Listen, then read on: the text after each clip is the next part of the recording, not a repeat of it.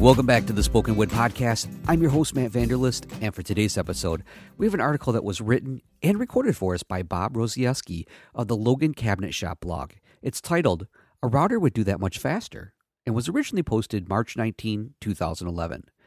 Now, to find more great posts like today's written by Bob, visit his website, Logan Cabinet Shop, at logancabinetshop.com slash blog. And of course, that's shop with two P's and an E. And while you're visiting, check out Bob's podcast, The Hand Tools and Techniques, and also check out his handsaw sharpening services too. Bob, you know what? We need to talk about these two Disstons that just came into my possession. But, anyways, without further delay, let's get on with the show. I was really encouraged by the strong interest I saw in hand skills while demonstrating with the Central Jersey Woodworkers Association at the Woodworking and DIY show in Somerset this year.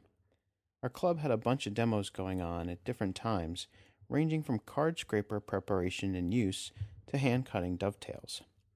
I was preparing and carving a ball and claw cabriole leg during the day on Saturday, and I had a lot of folks stop by our booth to ask questions about the wood, the process, and of course the club. Of course, there were plenty of jokesters who felt the need to let me know how much faster I could cut the mortises with a router as opposed to the mortise chisel I was using.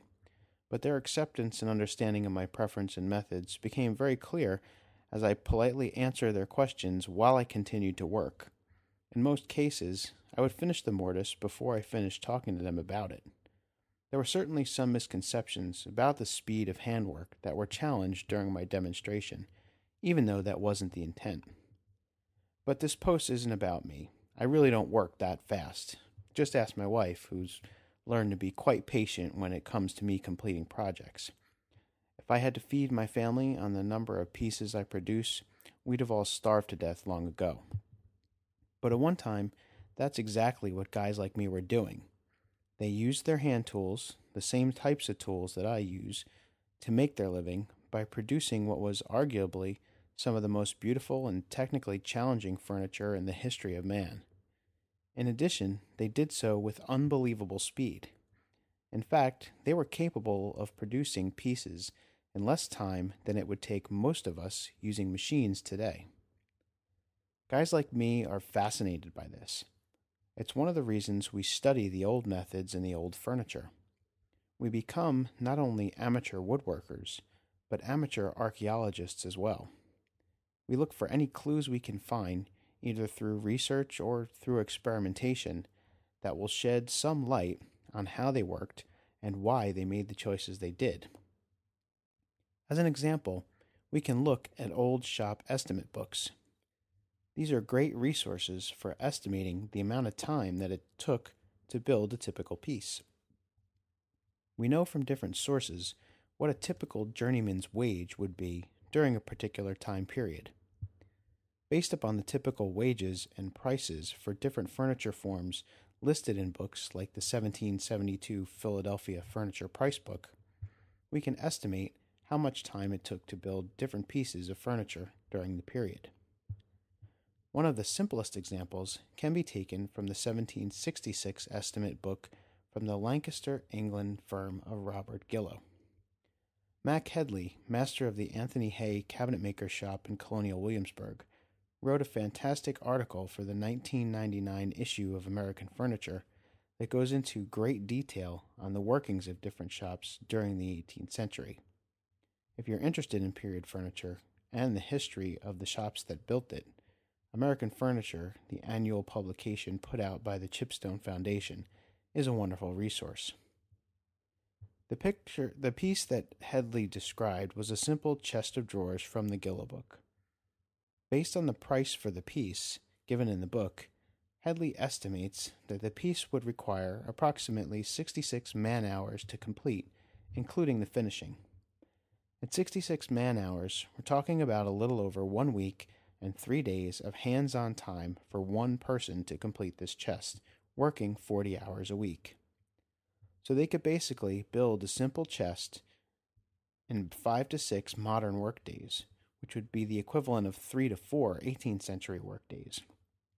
Then they'd spend the remaining time on finishing, probably a couple hours per day, spread over another week or two, to total another two or three modern workdays.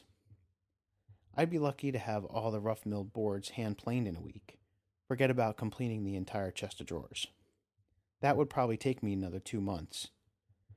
It's clear from estimates like these that these guys were extremely fast. I don't think most of us today could build a chest of drawers like this with machines in a week using solid wood and traditional joinery methods. Forget about using only hand tools. This begs the question, though how did they manage to work so fast?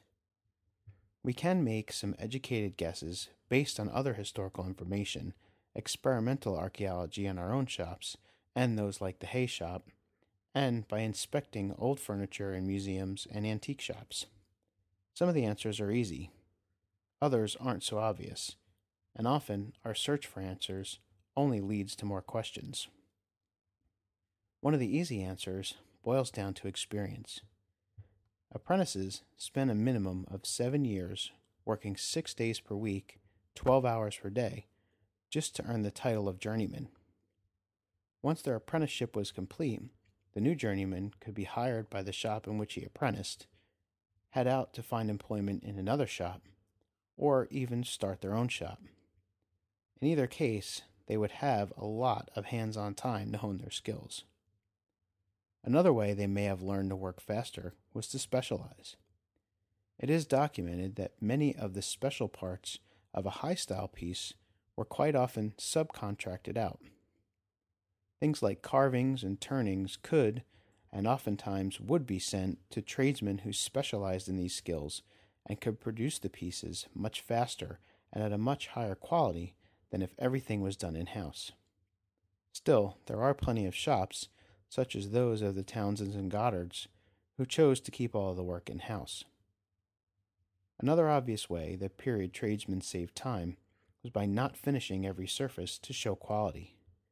If you look at antique pieces in museums and antique shops and auctions, you'll see that surfaces on the insides of cases, the bottoms of tabletops, case backs, drawer bottoms, and many other surfaces that are not seen in the final piece were left very rough.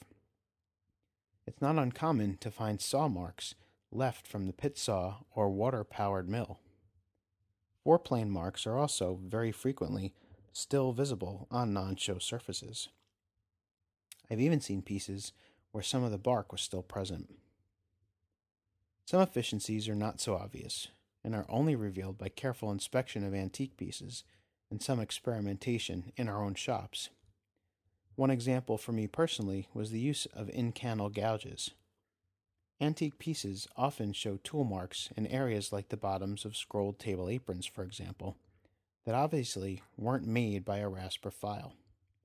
While they did have rasps and files during the period, I don't think they relied on them as heavily as we do today. In my opinion, the reason was speed. Any way you slice it, rasps and files are relatively slow tools. You can get fairly aggressive rasps, but they leave a very rough surface, so the surface needs to be worked with finer and finer tools, which is slow. Edge tools, on the other hand, are very fast and can leave a very clean surface behind. The problem arises with concave curves. Chisels can't get into the concavity, and out cannel carving gouges have to be used at a strange angle in order to pare vertically with them. In cannel gouges, however, can make vertical paring cuts and leave a clean cut perfectly shaped, concave, curved surface in just a few seconds.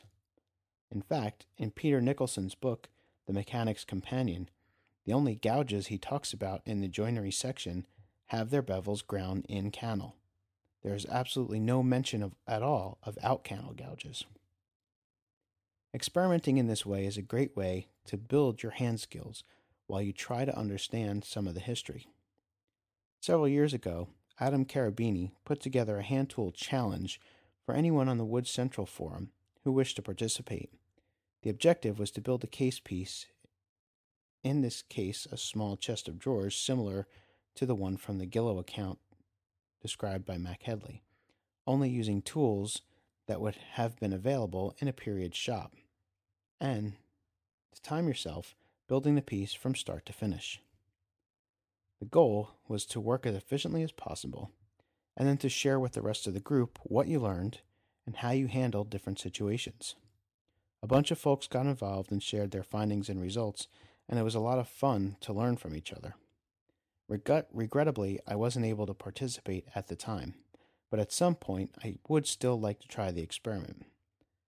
I think it would be interesting to see how long it would take me and anyone else who wanted to participate, and then compare our times to the time noted in the Gillow account book and share what we learned. I don't know if Adam reads my blog or not, but I may have to get in touch with him and see what his feelings are on bringing back the challenge. It could be a fun experiment. Again.